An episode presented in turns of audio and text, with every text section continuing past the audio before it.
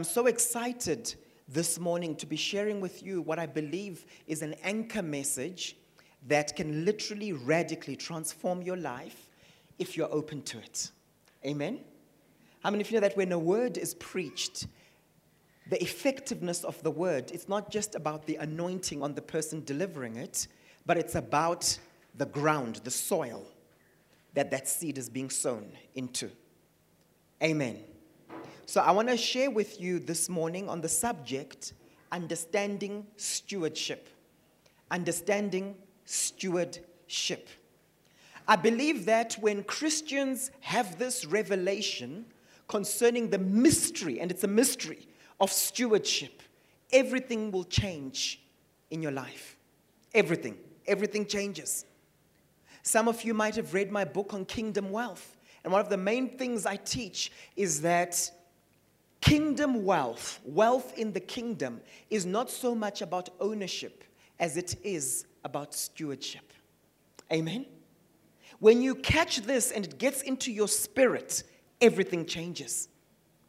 I loved that song that we did, that last song. I think it's the J.J. Hairston song. Um, you deserve it. You deserve the glory. My hallelujah belongs to you. All things are His.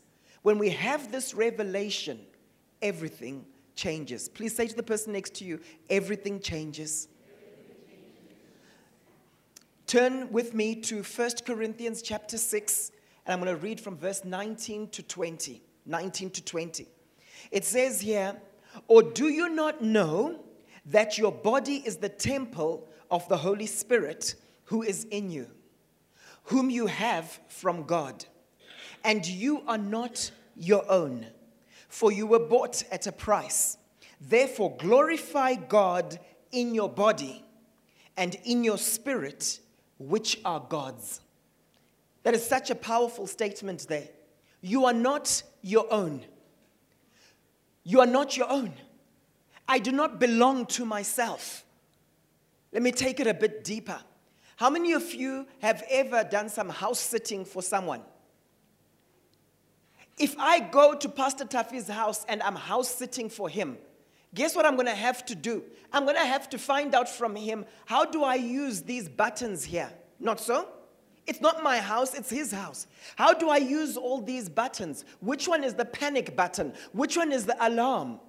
And if I don't ask him those things, there's no other way of me knowing. Is everyone following? He's the owner. If I go, I'm going as a steward and I'm looking after what belongs to him and his wife on his behalf.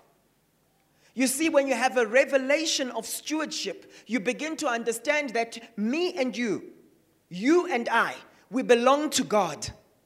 And when we manage our own lives, we have to look to Him and say, How do you want me to manage that which belongs to you? My body, Lord, is yours. How do you want me to manage it? Is everyone following? If you come and house sit for me, you're going to have to ask me, so what do you feed your dogs? You can't just feed our dogs anything. One of them, the new one, is a puppy. And there's certain things it eats, and there's certain things it's not supposed to eat. Amen? So you will say to me, Paul, where are all the lights? What time do I have to switch them on? Where's the thing for the geyser? Do you switch on and off your geyser or do you leave it on all the time? Paul, what about these buttons? There are four of these different buttons. Which one is for the outside beams? Which one is the panic one? Which one is for the alarm for the inside? Now, if you think you're clever and you think that because you're a clued up, smart, technical person, and you come and you just do whatever you want, Monitor MonitorNet will be phoning you all the time. Amen? Saying, What's the problem? When we have a revelation that all things belong to God and we here on earth are stewards, everything changes. Concerning this church, I'm a steward. You heard me when I was praying earlier on. I said, Lord, these are your people, not my people. I know when I was at the wedding the other day, I was joking with some of you and I was saying, My people, my people. You know, there's some politicians who like saying that, right? My people. You are God's people. And you know how Paul the apostle describes himself in scripture? He says, We are, we, as, a, as an apostle, he describes himself, he says, I'm a steward of the mysteries of God. Isn't that powerful? So there are mysteries that belong to God, and we are stewards of those mysteries. So when I come and I preach this morning, I'm a steward. And I have to do it with such reverence, such understanding that, you know what, Lord, these are your people. Let me seek you, Lord, so that whatever I deliver to them this morning is from you, because these are your people. Whatever I feed the people has to be from you. If you come and house sit for me, you can't just feed my dogs whatever you want, whatever you feel like because they'll end up with runny tummies, and you're the one who's going to have to clean it up. Amen? How many of you know that in the body of Christ today, we've got a lot of people with spiritual diarrhea because of what they're being fed? Are you following me? One of the things I love about some of the, the pastors in this church is they take it very seriously when they have to deliver a message. I was with uh, Pastor Michael on Friday, and he was just telling me what his schedule is like. He was telling me which day he uses to prepare his sermons. And then he says, on Saturday night, I go through my sermon again just to make sure everything is coherent when it comes to doctrinal purity. That everything, just making sure it's all according to the Word of God, because it's a responsibility. Amen? Or do you know do you not know that your body is the temple of the Holy Spirit? If I ask you to look after my car for me, if I have to go abroad and I say, Can you take me to the airport, but you looking after my vehicle for these two weeks, you're going to have to ask me questions like, What type of fuel does it take? Because if you put petrol in, there'll be problems because it takes low sulfur diesel. Amen? When you're looking after something that belongs to someone else, you do it differently. And how you look after my vehicle will determine whether you can use it again next time. Have you noticed that there's some people you lend them something, and sometimes you don't even give them the feedback. You just vote with your feet. You're just like, ah, maybe not next time. There's some people you say, Can you house sit for us, please? And they come and they house sit for you. And then they shouldn't be surprised when they never asked again. Amen? Do you know that that's the same way God works? Everything in the kingdom is to do with stewardship, ladies and gentlemen. And God has given us a stewardship over certain things. He gives you finances and He says, Here, with this little I've given you, use it faithfully. If you don't use it faithfully, sometimes He can vote with His feet and he passes you by and he blesses someone else because he knows this person will use it for my kingdom agenda. And you're there crying out, saying, God bless me, God bless me. He says, I function on the spiritual principle of stewardship. For some of you, you should stop praying for financial breakthrough. Just stop praying for financial breakthrough. Rather, pray for strength that God helps you to be a good steward of the little He has given you. You see, there are mysteries in the kingdom of God, and when we apply these mysteries into our lives, it's amazing the breakthrough we have. Some of you should stop praying, like, Lord, I want your power to flow through me. I want your power to flow through me. He's parked off there saying, I've already given you certain spiritual gifts. How are you using that which I gave you? Lord, I want to grow in the prophetic. Anoint me in the prophetic. All those prophetic words I've given you, what have you done with them? Are you praying for people? And seeing things and then sharing those words with them. That's how you grow in spiritual gifts. That's how you grow financially. Amen? And then when you are praying after being a faithful steward, the nature of your prayer changes. You say, God, even as we were faithful with that which you gave us, we stand on your promise that as we give, it will come back to us, pressed down, running over. Amen? You're now standing on the promise, but you have applied yourself to His word. I'm going to be doing a series soon on, how, on, on, on prayer, School of Advanced Prayer, and I've spoken to you about it. And the first part is going to be to do with how to get results in our prayer, prayer that gets results. There are a lot of prayers we pray, but we're honestly wasting our time we're wasting our time because we haven't applied the principle of stewardship. So, what is a steward? What is a steward? The dictionary defines a steward as a person entrusted with the management of estates and affairs not his own, an administrator. So you're administrating something on behalf of someone else. Is everyone getting this this morning? Okay? The New Testament word that's translated steward basically means the manager of a household or household affairs. If you look at that word manager, it's the same word as handle. So when we say, I need to just handle some things, we're talking about I need to manage certain things, okay? And it's actually very powerful because you're managing someone else's household. And here in this scripture, what has God just said? He said, basically, your body is the Holy Spirit's house. Your body is the Holy Spirit's temple. And elsewhere in scripture, it tells us, do not grieve the Holy Spirit. So I have to say, Holy Spirit, if this body belongs to you, how do you want me to carry your house? Is everyone following? Because I'm a steward of something that doesn't belong to me. Let me ask you a question. How many of you have ever been in a situation where you purchase something and then the previous owner who you've just bought it from wants it back or acts like it's still theirs? How many of you have been in that situation? I see that hand. I see that hand. I see that hand. All right? How many of you have been in that situation where someone gives you something or you purchase it from them and then afterwards you, you almost feel like they, they actually feel they made a bad decision and they want it back? We've been in that situation, okay, some time back. And then the person started twisting things and started saying, No, I didn't really give it to you, I was just lending it to you. Do you know that many of us are like that when it comes to God? Because you see, the blood of Jesus was not just for washing away our sin. The blood of Jesus was to redeem us. And the word redeem means to buy back. With his precious blood, he bought you and I back. We belonged to him initially. Our lives were ceded over to the devil because we didn't know Christ. We were born in sin, we didn't know Christ. And when we were of that age of innocence, of moral innocence, right? We, we, we grew out of that, and when we were able to then make a decision for Jesus, we didn't. Right? So he, he bought us back and now we are in Christ, but sometimes we live our lives as if we belong to ourselves or we belong to the devil. Is everyone following?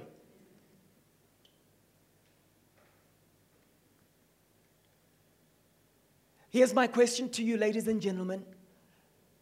How different would your life look if you walked every single minute, every single hour, every single day with the revelation that you don't belong to yourself, you belong to Him. Are there things you would pray about that you aren't currently praying about? Are there decisions you would make which you aren't currently making? Is everyone following this morning? I love what Paul says, 1 Corinthians chapter 4, verse 1 to 2. Let a man so consider us as servants of Christ and stewards of the mysteries of God. Moreover, it is required in stewards that one be found faithful. One of the key things about being a steward is faithfulness. You see, you cannot talk about stewardship without talking about accountability. A steward has to be accountable. I cannot preach to you about stewardship without also preaching to you about accountability. If you house sit for me, at some point I'm going to come back and I'm going to check is everything fine? If I lend you my vehicle, at some point when I get back into that car, I'm going to check is it clean? Is it fine? Is anything broken? How many of you have rented a car before? When you travel somewhere and you rent a car, What's one of the big things that happens? Before they give you the vehicle, they check it. When they get the vehicle back from you, they check it. Ladies and gentlemen, it's the same with Father God. He's given you this wonderful life, He's given you these wonderful gifts. And the Bible tells us something very powerful. The Bible says, it is destined for every man to die once, and then afterwards comes the judgment. You see, as a Christian, as a believer, you're not going to experience the white throne judgment. The white throne judgment is to do with people going to heaven or hell. So you're already destined for heaven. Amen? But what you're going to experience is what the scripture calls the judgment seat of Christ. And that's where there's judgment and there's accountability concerning the use of what he gave you. Amen. Let me just say something else when we talk about stewardship, we apply it to all of life. So, usually, when we preach on stewardship, we talk about stewardship of your time. How did I use the gift of time that the Lord gave me? Because it belongs to Him. Amen? Teach us, Lord, to number our days so that we have wisdom. I'll share with you the scripture just now. We talk about stewardship of our talents. How did I use the talents and the gifts that the Lord gave me? Right? We also talk about stewardship of our finances. But it's, it's way more than that. Paul the Apostle talks about stewardship of the mysteries of God that he gives you. He also talks about stewardship of the divine grace of God.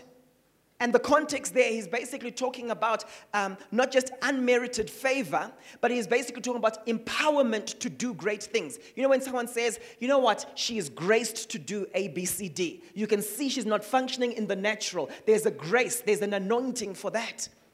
We're a steward of that anointing. How do you know you're anointed to do something? It's easy for you to do it. That's one of the indicators. When, when something just comes to you naturally, when something just comes to you easily, you know that the Holy Spirit is on you and is empowering you to do it. Amen? But stewardship goes way beyond the things that I've just mentioned, ladies and gentlemen. Way beyond. And we're going to be delving into some of those areas today. And I'm hoping that you you're expectant. How many of you know that the people in the world are stewarding certain things for the devil? How many of you know that there are financial systems in this world that have been ceded to the enemy? And when certain people make covenants, consciously or unconsciously, with the devil, they're stewarding that money for the devil. Some of you are going to catch this mystery just now. The reason why a lot of unsaved people get certain deals that you don't get is because you've declared that you're a kingdom person. And the unsaved person is willing to negotiate with the devil and be used by the devil to advance the devil's kingdom. Do you know that? That's why you have a lot of musicians that sing rubbish, let's be honest, that sing junk, in this hypersexual culture that we are in. And you see that their music is just selling so much. And you listen to it and you're like, why is this guy selling so many albums? Desire sings so much better than him. Why is he selling so many albums, talking junk? And you find, even as a believer, you then go and you're just walking around, you in that supermarket. And those of you who like music, you begin to start. Mm, mm, mm, and if I'm walking with you, I'll say, Do you know what you're dancing to? Oh, yes. Oh, Pastor, yes, yes, yes. Are, are you following what I'm saying? And you see, these people are stewarding finances in the kingdom of darkness. And the devil gives them more and more as they are faithful with it.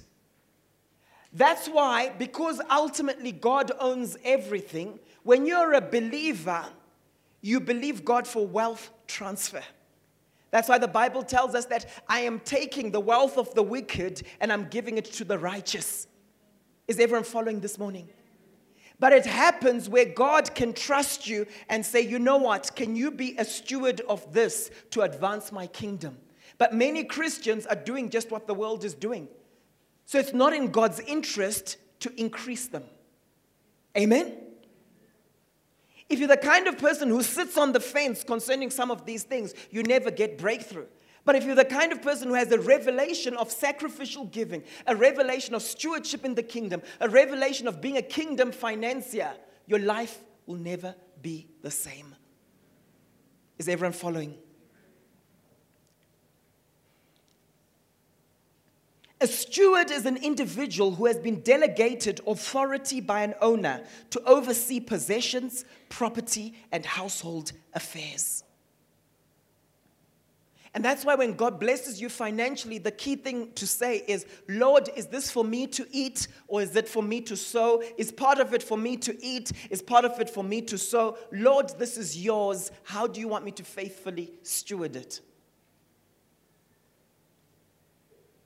Let me encourage you with this. Don't be the kind of believer that wants to have a big fat bank balance.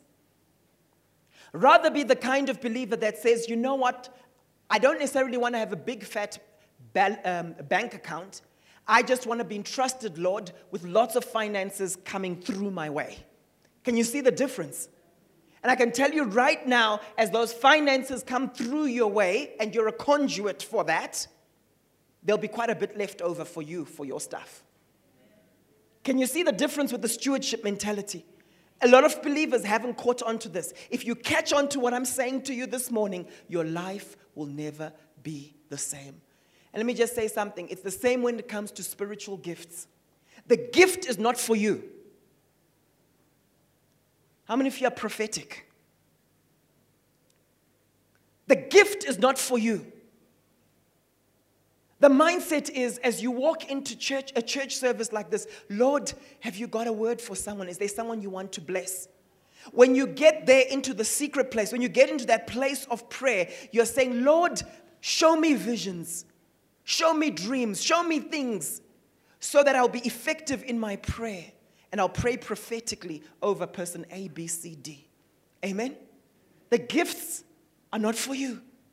You want to be a conduit. Is everyone following this morning?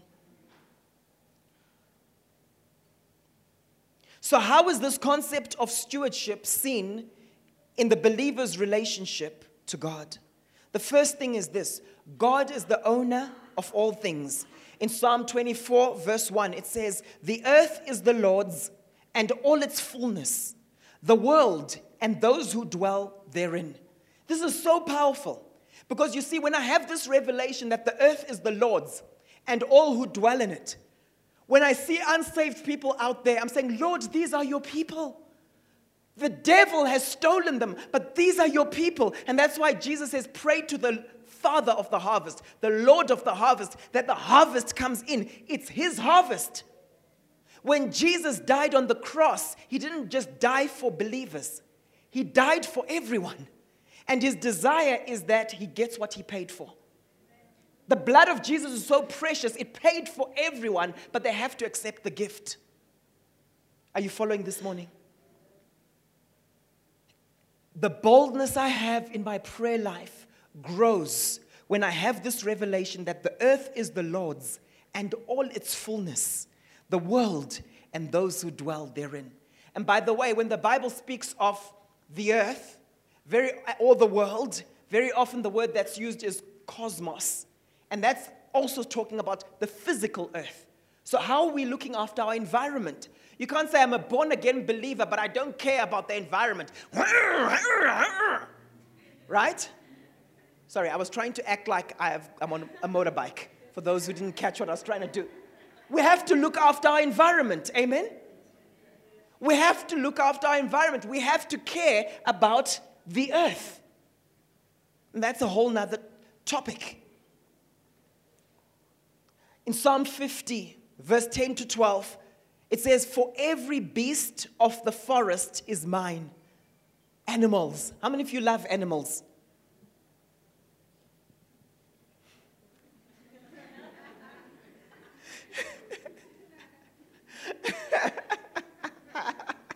I'm just laughing because one of my kids, one of my sons, Jaden, he said, You know what? I think I want to be a vegetarian, you know? And I said, Why do you want to be a vegetarian? Don't you think, like, when God created cows and so on, it, he had it in mind that, you know, we can also eat them and so on? He says, Because they're slaughtered, you know, they get slaughtered, type of thing. I'm like, How else are you supposed to eat them, type of thing?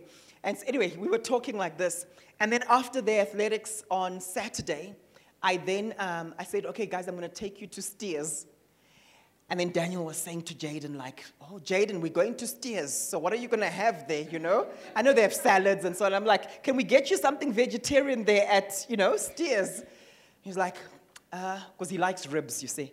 I, what are we going to do, Jaden? I think I'm going to start my vegetarian lifestyle on Monday. I'll start on Monday. so we'll see what will happen.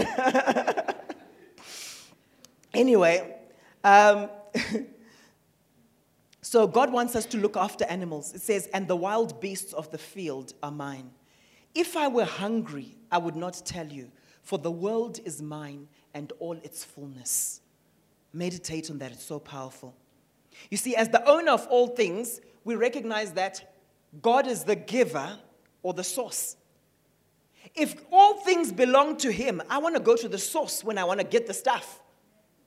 If I'm doing business with an organization, I like talking to the decision makers. I like to figure out who's the decision maker. Amen? When you're doing business with an organization, there are different types of buyers. You've got the user, you've got the person in accounts payable who actually pays you. You know, sometimes everything can be fine, and then they say, Yeah, it's with finance now, but I still haven't been paid. There's that person who presses the button and you get paid. Okay? So I'm interested in all these people, but I'm most interested in the decision maker. I remember dealing with one organization and I needed to ask them something because they, it was to do with how uh, I was going to, it was a service provider, it was to do with how I was going to pay them. And I was so glad that the owner was sitting over there and I had the conversation with him. Things move quickly when you speak to the owner. When you speak to the junior people, what happens? They're afraid of getting fired. So all they say is, Yeah, I know what you're saying.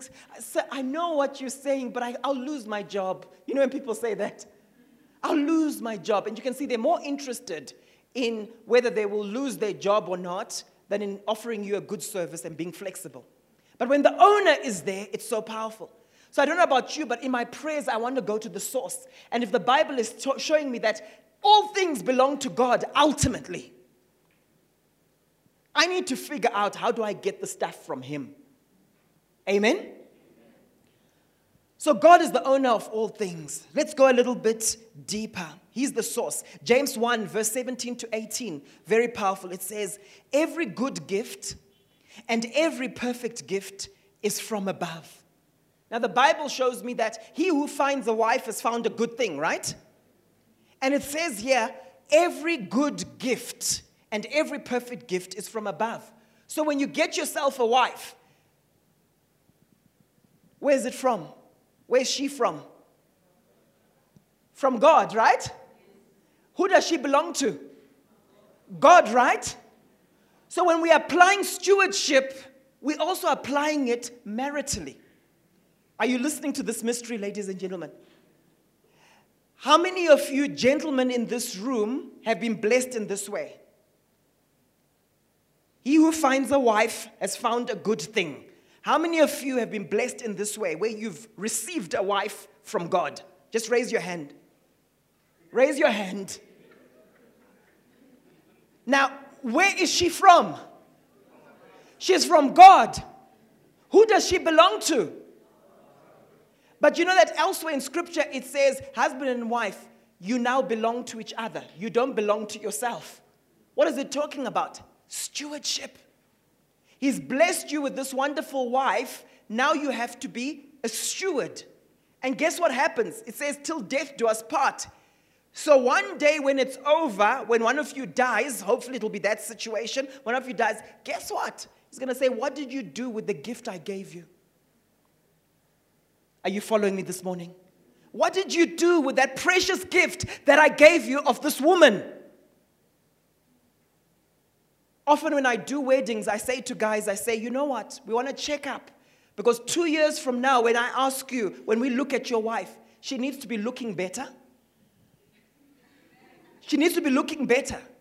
Yes, she might have had a few kids and maybe she's put on a few kilos, but generally speaking, she must be looking better. She must be smarter. She must be more confident because of your stewardship. Stewardship is applied across the board. And those of you who are married and you're getting worse as a person, you need to ask yourself, like, you know, what's happening on the stewardship front? Amen?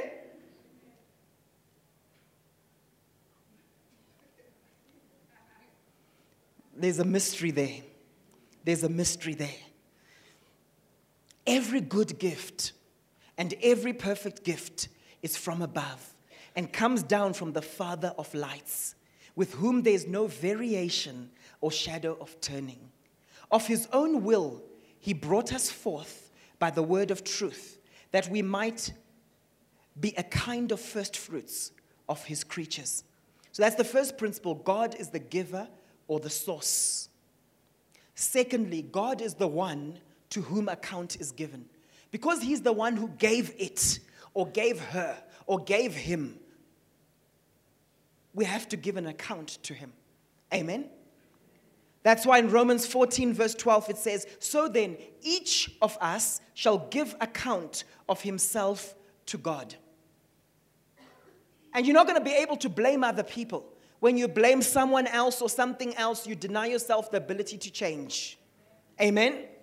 You won't be able to blame someone else and say, Lord, it was the woman who you gave me, like what Adam said. Imagine with that whole situation, Adam was now blaming his wife. God had communicated to Adam, You cannot eat this fruit. Yeah, no, Lord, the woman you gave me, yeah, she.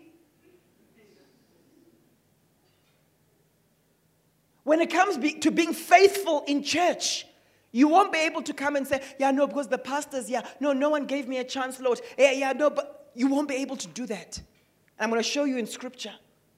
Most people don't accomplish their life purpose, I believe, majorly because they rationalize it away and blame someone else or something else.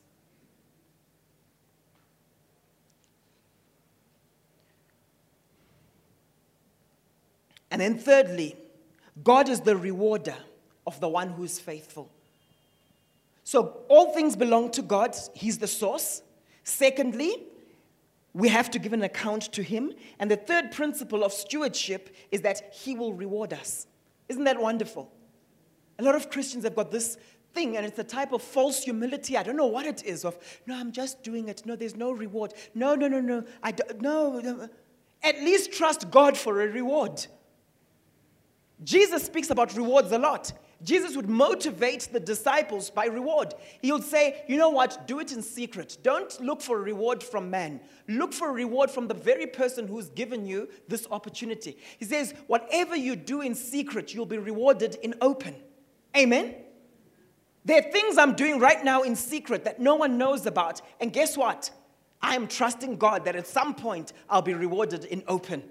I'm not stupid. I'm not foolish. I'm not like, Lord, I'm just doing this, Lord, I'm just doing this. No. I'm waiting for my harvest. Amen?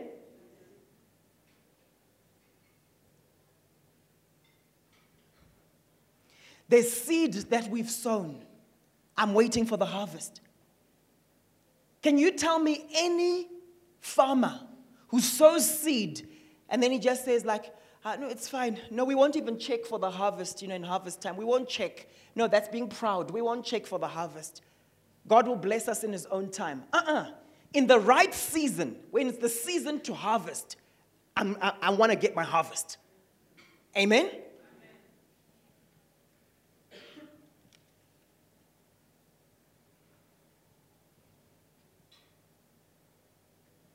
This is so powerful when you really meditate on these scriptures. The believer is a steward. And as a steward, the believer is the receiver. In 1 Corinthians chapter 4 verse 7 it says, "For who makes you differ from another?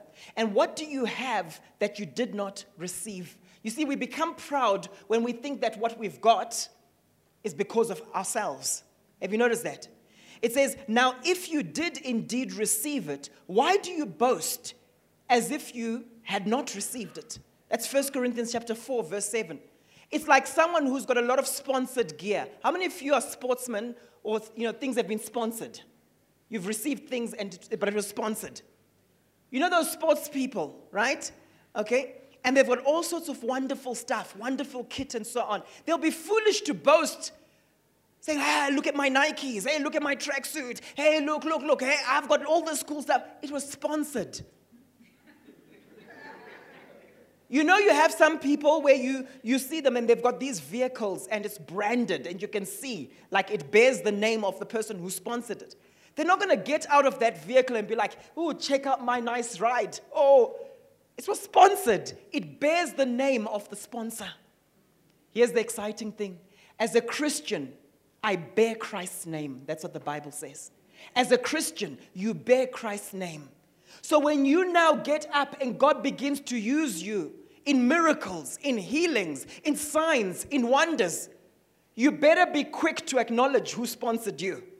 Because if you begin to act like, check me out, check me out, check me out, you are being foolish. That's exactly what Paul is talking about here. He's saying, now if you did indeed receive it, it's almost like he can't get it, he's not getting it. Why are you guys boasting as if this thing is from you? Can you see how your whole life changes, especially in, with regards to your level of humility, when you have the revelation that everything you are, everything you've become, everything you have, it's ultimately from Him. You know, when I look at this, I realize that the technology of receiving from heaven is crucial. If the Bible here is saying all these wonderful things have to be received, I need to master the technology of receiving from heaven. And let me just say something. This is where a lot of Christians fail. A lot of Christians don't know how to receive, eh? You know that even when we're praying for people here, I can pray as much as I want for an impartation for someone. Do you know that sometimes it works, sometimes it doesn't? And it's not because of me. A lot of times it's because of the person receiving. I'm talking about an impartation. There's some people we've seen, and we've seen, we study these things, by the way. There's some people where we impart and they receive so easily, and it's not always by external manifestation, by the way. They receive so easily, other people struggle. And sometimes we have to coach people. How do you receive from heaven? And when we coach them, we see that, oh, they're now receiving. One of the things that short circuits the anointing is fear, anxiety. Another thing that short circuits the anointing is striving. There are times I'm praying for someone here and I'm just like, receive. Just receive, be in a posture of receiving. And the person is there. No, it's not the time for you to now be interceding. It's the time for you to be receiving. Amen? One of the most important things to learn as a believer is the art of receiving from heaven. Amen.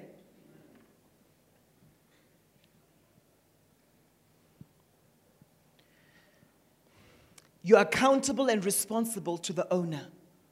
And then the one who's rewarded is rewarded for faithfulness. You're not rewarded as a steward for how much you do. This is very important. You are rewarded for your faithfulness to your assignment. So some people go on overdrive. You know those people who, are, who try too hard. So if you are asked by God to do A, B, C, but in your own wisdom you go out and you do E, F, G, H, I, J, K, and then he says, Did you do A, B, C? And you have to say, No, I didn't. I did X, Y, Z, F, G, H. I did so much more than A, B, C. There's no reward. You're rewarded based on faithfulness to your assignment. Mistake many Christians make, they come into a church situation and they feel guilty about the life that they had been living, and then they go on overdrive. You know, Christians where they're on steroids spiritual steroids. And the pastor is happy, people around them are happy, but heaven is not applauding because stewardship and faithfulness are linked. So, my question to you is what is your assignment, and have you been faithful to fulfill it? And by the way, it's not based on how many people praise you. I might have done lots of books, but maybe my assignment was to do more. But just because the people around me aren't doing as many as I'm doing, in fact, coming to think about it, there's a friend of mine who actually WhatsApped me recently and said, like, um, he's publishing 39 books next year. You know, they're all coming out next year. He's published 39 books. Okay, so there are some people. But the point I'm making is it's based on faithfulness to your assignment. And that's why I always say do not compare yourself with the people around you because maybe you're surrounded by average people. Compare yourself with your potential. Compare yourself with your potential. Some of you, some of you think you are prayer warriors because the people around you don't pray much. You get what I'm saying, right? If you pray half an hour a day and the people around you only pray five minutes a day, you'll think you're a prayer warrior. And that's why I keep saying expose yourself to greatness, expose yourself to people who are doing these things at another level. I'm always reading books, listening to was about to say tapes, but we don't listen to tapes nowadays. Eh? What do we listen to? MP3s, audiobooks. Yeah, that. CDs. My car doesn't even take CDs anymore. MP3s or MP4s, right?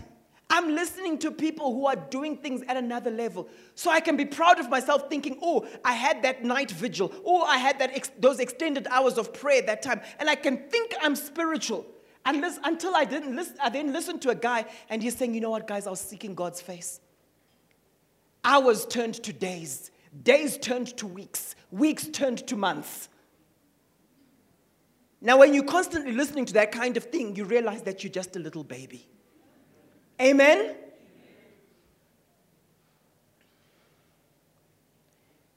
So, what are the different realms in which stewardship is to be recognized and practiced? Do you want to hear about that?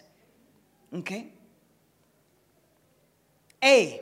Stewardship involves, first of all, and most importantly, a giving of one's life back to God. That's the first step. In Romans 12, verse 1, it says, I beseech you, therefore, brethren, by the mercies of God, that you present your bodies a living sacrifice, holy, acceptable to God, which is your reasonable service. This is so powerful. A lot of people are trying to do the reasonable service part, but they haven't actually presented their bodies as a living sacrifice. Do you know that when you're a pastor in a church, the best people to work with are people who've given themselves first to the Lord? Do you remember in scripture it says they gave themselves first to the Lord and then to us?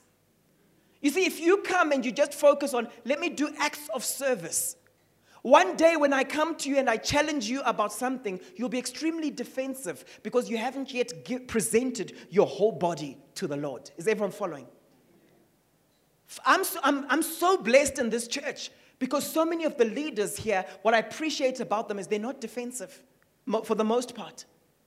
They're not defensive. The other week, um, Sean, Sean Roberts, hi Sean, if you're watching, Sean Roberts was preaching the other Sunday, and I was there and I was watching him and so on. Powerful message on surrender. I gave him feedback afterwards, and I was about to give him the feedback. He says, Please, I love feedback. The more critical you are, the better. It's easy working with people like that. I had lunch the other day with Saul, from, also from the Joburg church. Saul, if you're watching, I know you are. Love you guys, love you guys, right? Had lunch with him. He, he, he, was just craving for feedback. How do you think we're doing? How we? Easy to work with people like that. Amen? And many of you are like that. You present your body first to the Lord. That's your reasonable service. Your reasonable service isn't how many acts of service you do. Amen? Holy, acceptable to God, which is your reasonable service. So powerful.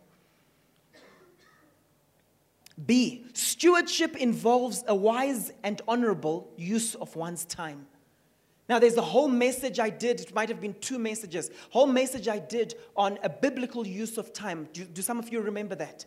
And it'll be part of, it's part of this series, all right? So we're not going to do a repeat of that. But have a look at Psalms 90, verse 10 to 12. It says, 70 years are given to us some may even reach 80.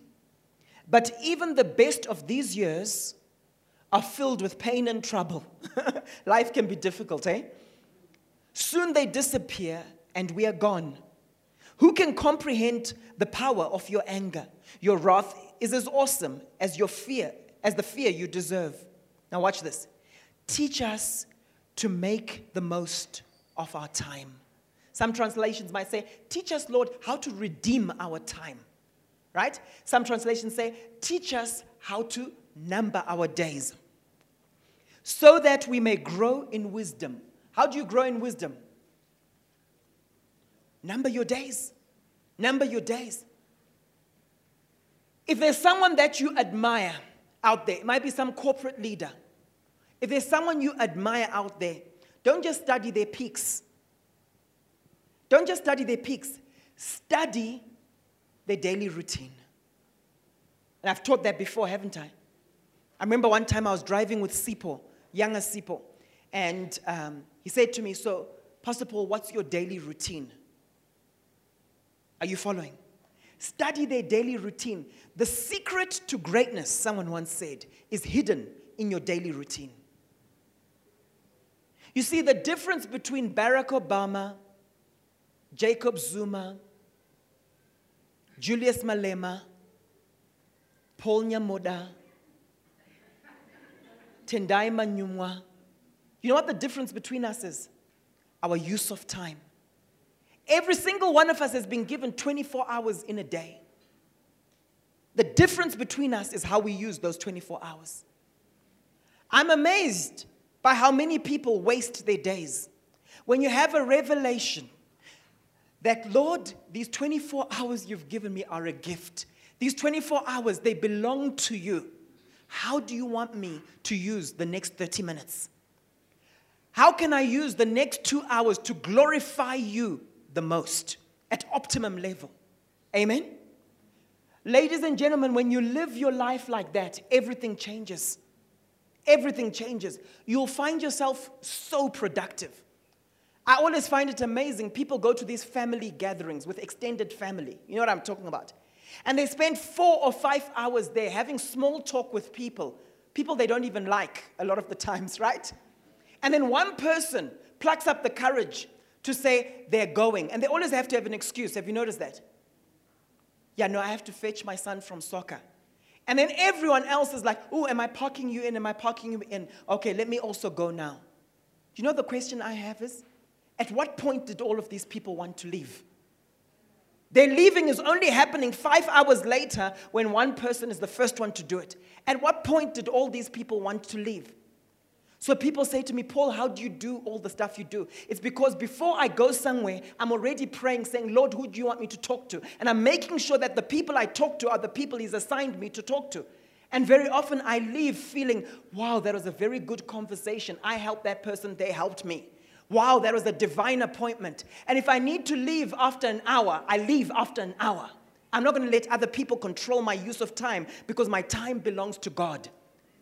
And He's a high authority than whoever else is there at that function. Are you hearing me? And it's the same people who are tired on Monday. And you say, Didn't you have a weekend? You're not a pastor, are you? You weren't preaching, you weren't doing church activity. So why are you so tired? Oh, you know what? Because I had to do this, and then I had to do this, and then I had to do this. You didn't have to do anything. You're not a little child who's been forced to do everything.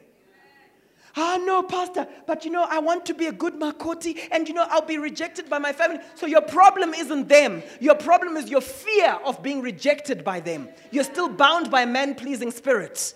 You haven't yet matured in your soul to a place where you're able to have boundaries. Let me tell you something when you say no to certain people, they learn very quickly and then they adjust to that. Ah, they'll reject me. They'll think I'm being arrogant because now I'm working at that job and I've got a good job now. I don't want them to think I'm arrogant. You're not going to be able to say to Jesus one day when he says, So why didn't you do your assignment? But Lord, you know what? Yeah, my husband's family. Yeah, and then that's not going to be an excuse. Because from Jesus' perspective, he's thinking, Who's got more authority in your life, your husband's family or me? And that's why he says, if anyone wants to be my disciple, there's certain things he needs to say cheers to.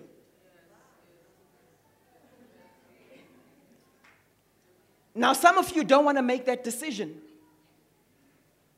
Some of you don't want to make that decision. So, on your deathbed, you'll be average. On your deathbed, one day, you'll look at your life and you'll think, I was just mediocre. So, while I'm saying cheers, guys, I'm going because I need to go and edit that next book. People are there just speaking rubbish. Hey, hey, hey, hey. Hey guys, do you want to go now? You, yeah, we just need to wait. Well, just show some face, you know. What will they think of us? And then after three weeks, we say, Have you done A, B, C, D? Hey, Paul, you know, the demands from my family, the demands from my family. Amen? Don't say yes to everything. And let me just say something else. Let me just say something else. The unprepared person will always be at the mercy of the prepared person. If you haven't got a program for your, for your weekend, you'll always be on someone else's program. And ultimately, you'll always be making other people rich. Because a lot of their programs make money for them, not for you. Just wanted to throw that in a bit. Jesus had boundaries, ladies and gentlemen.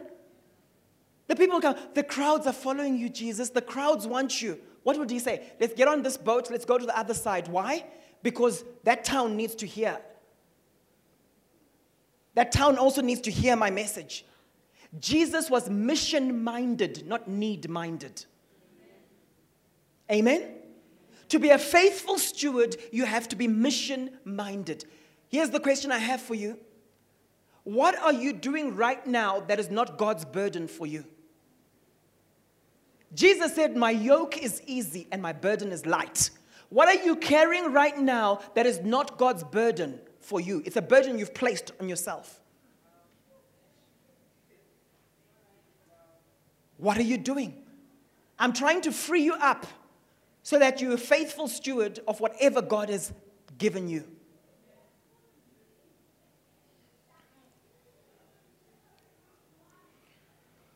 C.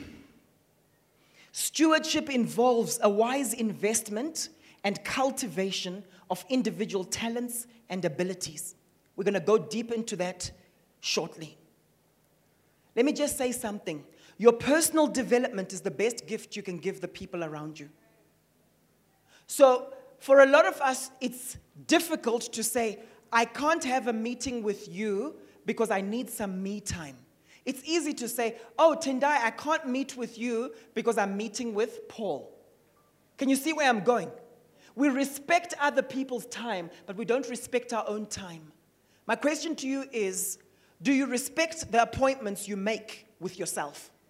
Are you able to say, sorry, I can't do A, B, C, D, because you know what? I need to read that book that Pastor Paul recommended.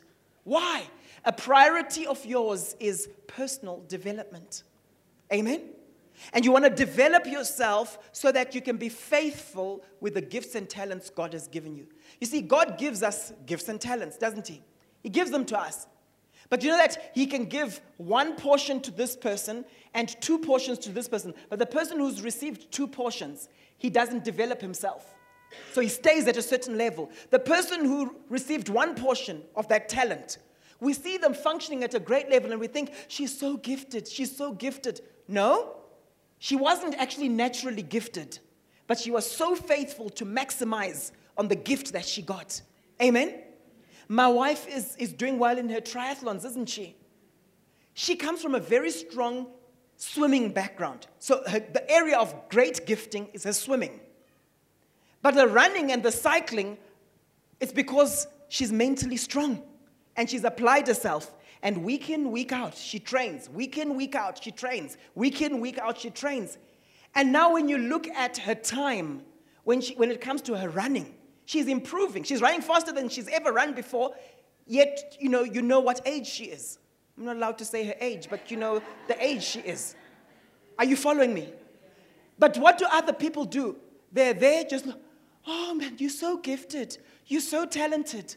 No, she got a measure of talent and gift, but she's been faithful with maximizing it.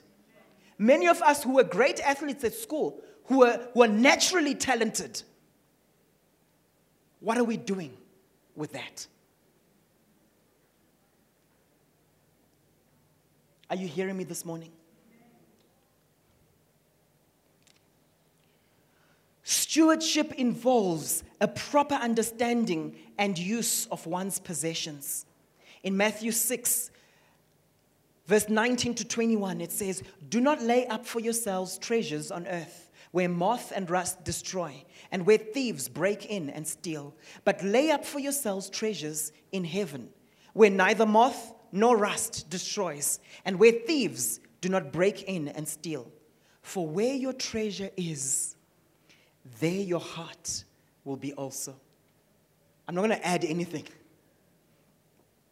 For where your treasure is, there your heart will be also. You know what I've realized?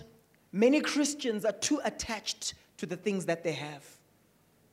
Do you know how you detach from the things that you think you own? Stewardship mentality. There's a great pastor friend of mine, and one of the things he would do with his family, you'd say, whenever we grew too attached to some of the things that we have, we would actually give them away.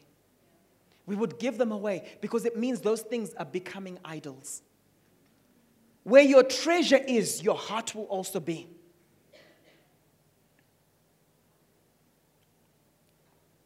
In Colossians 3 1 to 4, it says, If then you were raised with Christ, seek those things which are above, where Christ is, sitting at the right hand of God.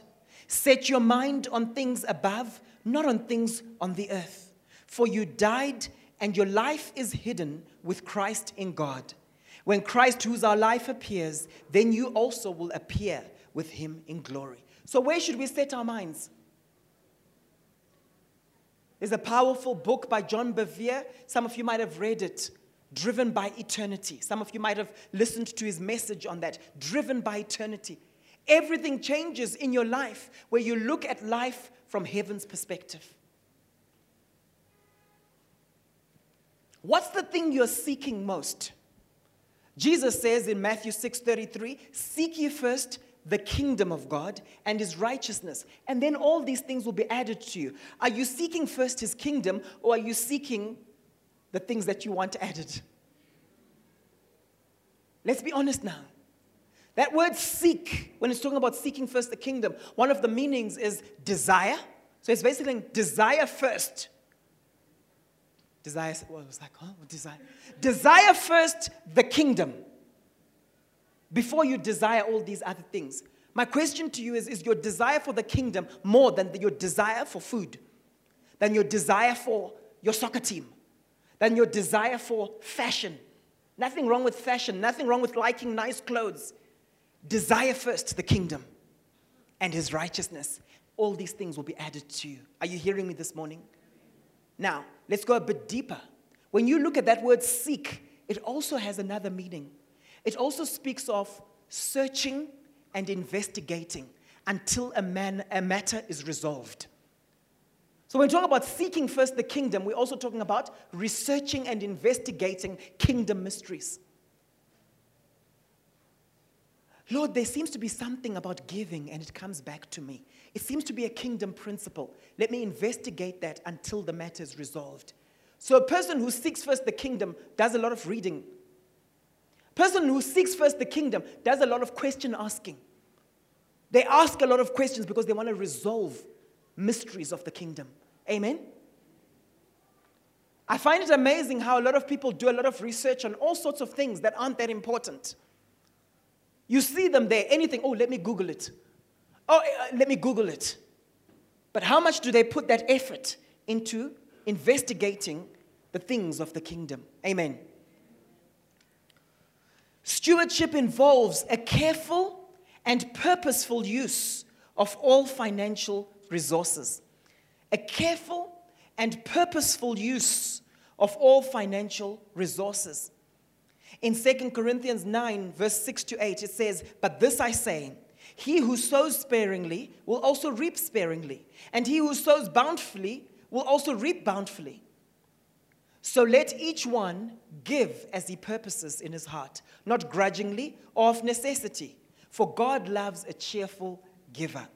And God is able to make all grace abound toward you, that you, always having all sufficiency in all things, may have an abundance for every good work. Such a powerful scripture. Are you a conduit of God's glory? Are you a conduit of the great stuff He wants to flow through you? I don't know about you, but I want to make sure that there's nothing blocking.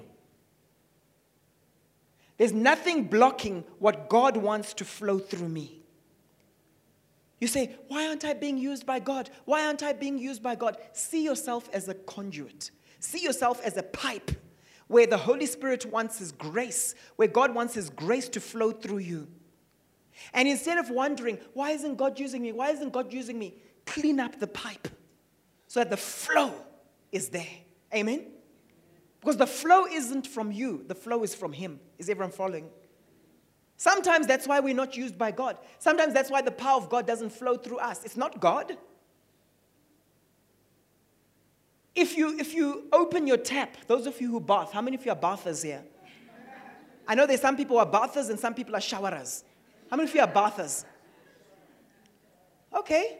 One or two guys also, hey? That's nice. That's nothing to be ashamed of, nothing to be ashamed of. Right? But when you, when you open that hot water tap and that cold water tap, you get concerned if only a little bit is coming out, right? You've opened it full blast, but hardly anything is coming out. Do you then think to yourself, there's something wrong? What's wrong with the water supply? No, you know you need to bring in a plumber to fix that pipe. Is everyone following?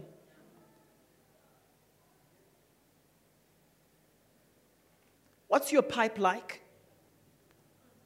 What are you like as a conduit, ladies and gentlemen? There's nothing wrong with God. He wants to use you, He wants to flow through you. And here's the interesting thing it's the same when it comes to finances. How many of you are in a space in your life where you're saying, Lord, I want to give more. I want to bless these people, but I don't have. I don't have. You don't have to raise your hand. But here's the key thing it's not always about God because God has got lots.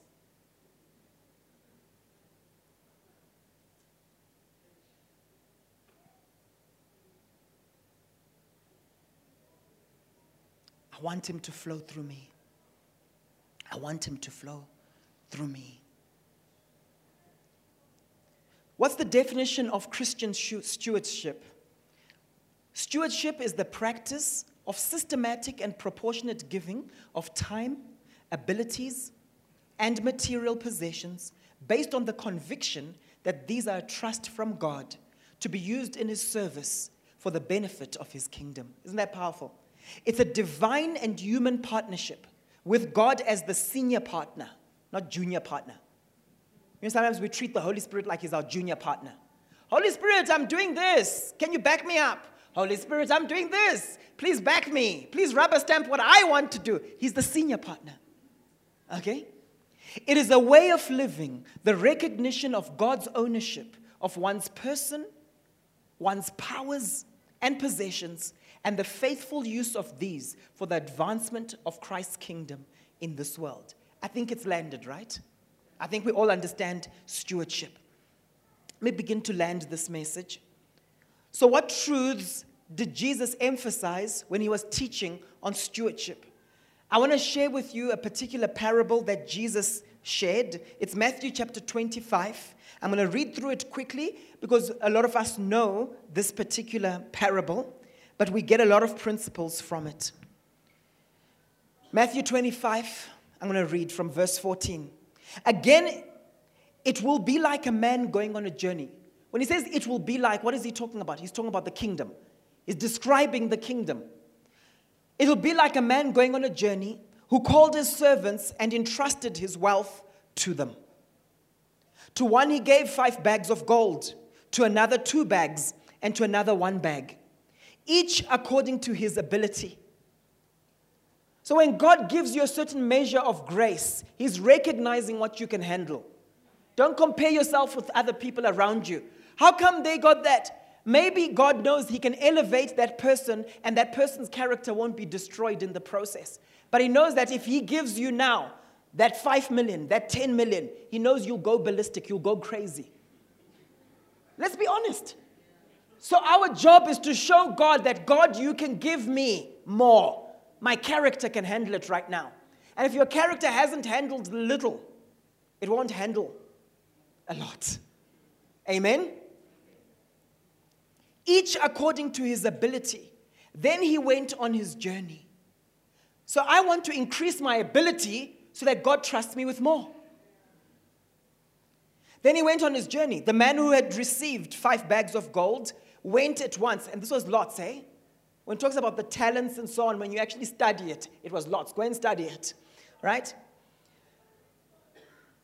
The man who had received five bags of gold went at once and put his money to work and gained five bags more. So also the one who, who had two bags of gold gained two more. But the man who had received one bag went off, dug a hole in the ground, and hid his master's money. You know what the sad thing is? This guy probably thought he was doing a good thing. This guy probably thought, with his false humility, let me look after it for my master. But remember, Jesus is saying, the kingdom of God is like this. this is the sad thing. Many people who don't ac- accomplish and fulfill their assignments, they've always got a reason for it. Have you noticed that? Ah, I know with all these kids I have, I'm busy as a mother. Ah, I know God understands because, you know, the church I go to, they don't really teach those things. You are accountable. You can't blame someone else. After a long time, the master of those servants returned and settled accounts with them. The judgment seat of Christ. God is looking and He's going to ask those questions. He might not have asked you last week, He might not have asked you this week, but at some point, He says, Yeah, after a long time, at some point, He's going to come and say, Those gifts and those talents that I gave you, what did you do? Or from where I come from, how far? so, how far? The worst thing is when you say to someone, How far? and you see that they, I don't understand the tongues you speak. How far? I don't understand what you're saying. How far? You're not going to be able to blame someone else. Amen? After a long time, the master of those servants returned and settled accounts with them. The man who had received five bags of gold brought another five. Master, he said, You entrusted me with the five bags of gold. See, I've gained five more. His master replied, Well done, good and faithful servant. You have been faithful with a few things.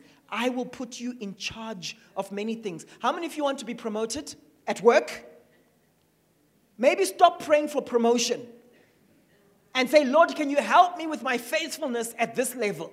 Maybe stop griping and complaining, saying, How come they've promoted this one and they've promoted that one? And put more energy into faithfulness at your current level. And then you will see yourself skipping levels because God is the source of promotion. Some of you have read my book, The Technology of Spiritual Promotion. Very powerful stuff I explained there because God is the source of promotion. God is the one who said, I'm the one who raises up one and puts down another. So if He's the promoter, I want to figure out how does He think?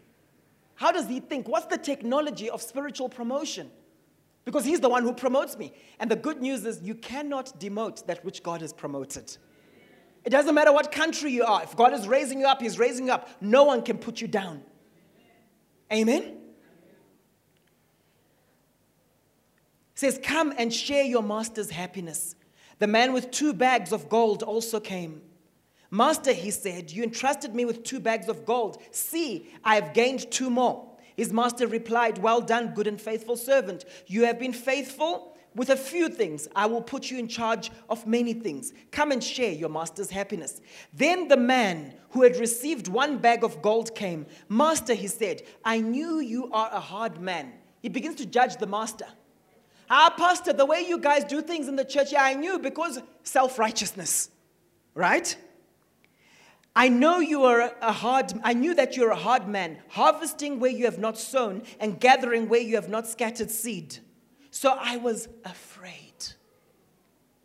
How many of you are not fulfilling God's call on your life because of fear? Here's, here's, here's the kingdom principle fear is no excuse. This guy was being honest about his fear. He was probably correct. I was afraid. But look at the master's response. It says, So I was afraid and went out and hid your gold in the ground. See, here's what belongs to you. And he thinks he's doing his master a favor. See, I didn't cheat. I didn't steal. I'm still a good Christian. And what does the master say? His master replied, You wicked, lazy servant. I find it very fascinating that this guy said the reason was fear. The master says, You're wicked and lazy. One of the chief reasons a lot of people don't fulfill their destiny is because it's easier talking rubbish and socializing than doing God's assignment. Laziness. Let's call it what it is. Amen? So you knew that I harvest where I have not sown and gather where I have not scattered. Well, then, you should have put my money on deposit with the bankers so that when I returned, I would have, I would have received it back with interest. In other words, he's basically saying, You should have stepped down and asked someone else who will grow this thing to grow it because I'm interested in the return. Amen? So take the bag of, so take the bag of gold from him and give it to the one who has 10 bags. For whoever has will be given more, and they will have an abundance. Whoever does not have, even what they have will be taken from them. And throw that worthless servant outside into the darkness where there will be weeping and gnashing of teeth. Amen. The principles we get from these, this parable is that if we do not use what God has given us, we will lose it. Principle number two God expects us to use our talents to bring increase to his kingdom. Not another kingdom, his kingdom. Principle number three God expects us to use great wisdom as we use our talents. Principle number four, we're responsible. We are responsible to become all that God has made it possible for us to become in Christ. We are responsible. Principle number five, even though God does not appear to be giving direct oversight to what we are doing, there will be a day of reckoning where He'll say, How far? Next principle, the industrious will be rewarded by God. Next principle the wicked and slothful and lazy will be judged by the Lord. And the last principle if you are faithful with natural things, God will also give you greater weight and greater responsibility, even for spiritual things. Amen. Now, what I want to do is, I want to encourage you to look at these notes because there's a whole section uh, and an appendix that goes, goes with these notes, especially around finances and especially around the tithe in particular. And what I want to do is, I want to encourage you. Some of you, God has called to be kingdom financiers, to finance the kingdom. Amen? I'm, I'm not talking about tithing. The tithe, it's a given. We believe in that. But in the New Testament, we go to another dimension of giving. If you want to understand New Testament giving, the Bible talks about how we must give cheerfully. Amen? The Bible talks about New Testament giving. We have to give cheerfully. Amen? Right? We have to give generously. You'll see the scriptures for this. We have to give willingly. We have to give proportionately. We have to give lovingly. We have to give um, thankfully and we have to give sacrificially, and we have to give as unto the Lord. We know those scriptures. But I want to challenge you this morning. There's some of you that God wants to take to another level. And if that's you, I'm talking specifically in terms of giving. At some point during the week, send me a message. Send me a message. If you're that person who's saying, you know what, I'm already a tither. If you don't tithe, then let's not, we won't even start the conversation. You're saying, I'm already a tither, and from time to time I give offerings. But I believe that God has specifically called me to be a kingdom financier. And I'm not talking about five years down the line, because that's theory. I'm talking about now, like this year, in this time. And you're saying, Pastor, I want you to stand in agreement with me because this is what I want to do. Are you following? I'm called to be a kingdom financier. Do you know what kingdom financiers do? They give sacrificially. When they start businesses, their mindset is the money that comes from this particular client, it's, it's as unto the Lord. We want to find out what's the vision of the church? What are your plans in this next year? Are you, are you hearing me? What are your plans in this next year? And we want to contribute towards that. That's one of the things kingdom financiers do. You see, a lot of people who become wealthy, please listen very carefully. A lot of people who become wealthy, they deceive themselves because they measure their giving by the amount, not the percentage of what God has given them. Are you following me? Come on, and many of us have been there. You start earning more and you tithe, and you kind of think to yourself, this is actually making quite a big difference to the church. But the Lord has challenged me and said, Paul, you know what? You might have tithed X amount, and, but it was just 10%. But that other person over there who doesn't earn that much, they gave 12%. They've given more than you. Are you following me this morning? A lot of times people become very wealthy, and just 2% of their income can cover an entire church budget. Are you following?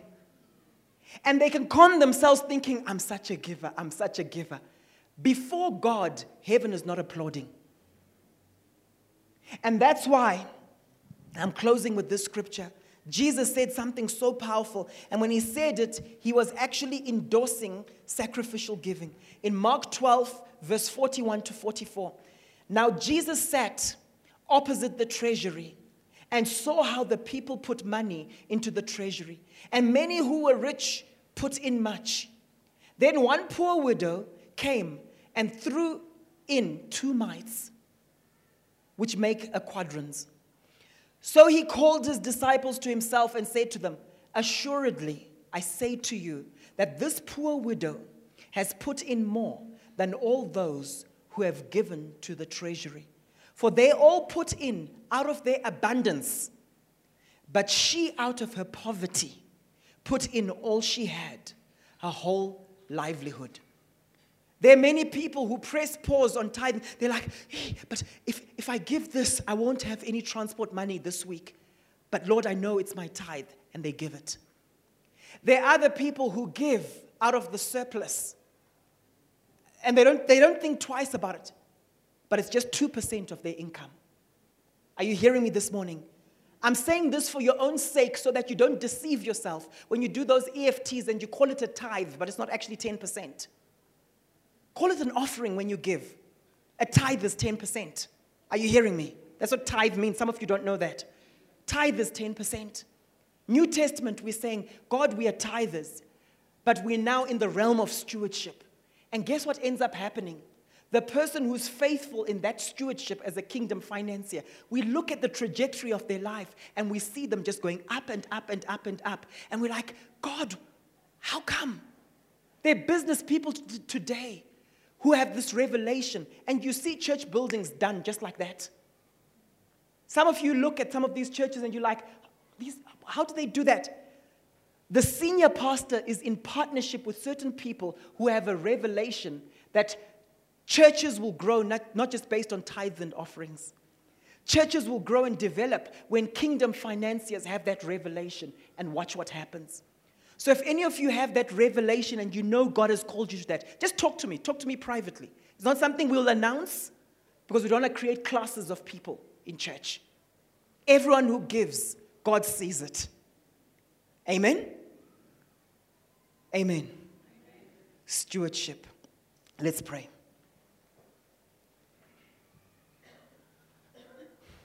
Maybe you are here this morning and this message has spoken to you beyond even the words that I've spoken. The Holy Spirit is doing a deep work in you.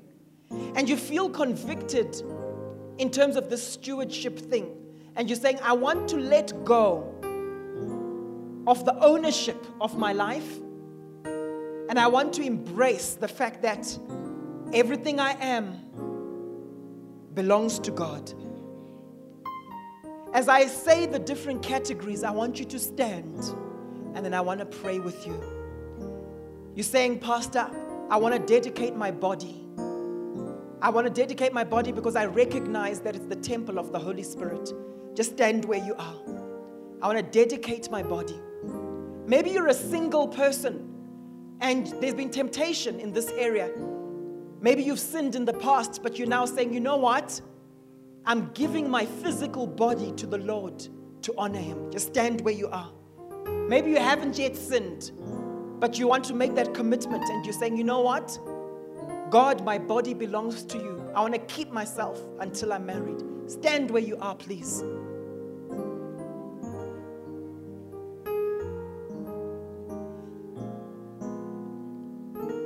Maybe you want to dedicate your mind to the Lord, your imagination.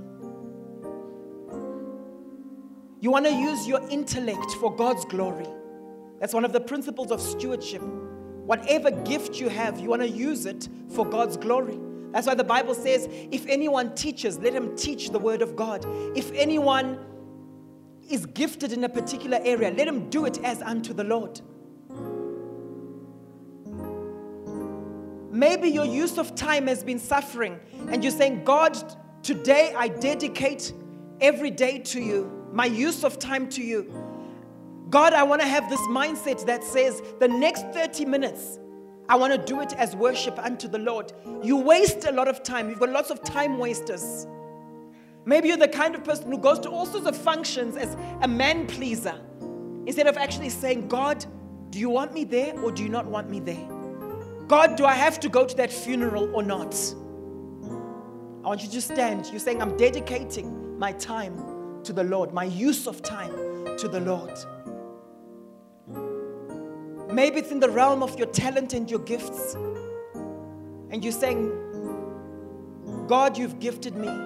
Maybe you've been gifted as a rapper or rap for Jesus. Maybe you've been gifted as a songwriter.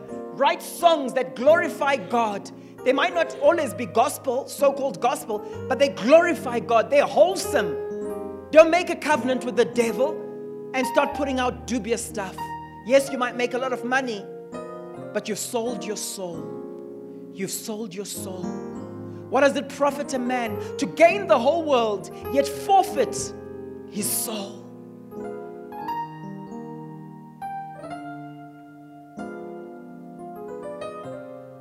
And finally, maybe you're in a space where you're saying, God, I want to make lots of money, but I want to do it as a kingdom financier. I want to do it to your honor and to your glory, not my own glory, not worthless things. I want to seek first the kingdom. I want to investigate how to be a kingdom financier. If that's you, stand where you are. I want to pray for everyone here. I want to pray for you now. Father, thank you for these people. You see how they've responded to you. They've recognized that they belong to you. These are your people, Lord. And I pray, Father God, that your grace will be released in the very areas they've responded in, that abundant grace will be released, and the spirit of knowledge will be activated in their lives in these areas, Lord God. That they'll gain understanding, your people will gain understanding in these dimensions of stewardship. I bless them right now in Jesus' mighty name. And the people of God said, Amen. Hey, E family, online family, that was a great message, wasn't it? We really want to fill the globe with all this teaching. Our passion is to raise leaders and release reformers. So if you want to tap into more of these teachings, you can go to www.gochurch.co.za. And I think you'll really be refreshed and reformed as you go through our materials. Well, if you enjoyed that message, click subscribe and also share with your friends, with your enemies. Don't forget, we've got the live feed that takes place 9:30 every Sunday morning.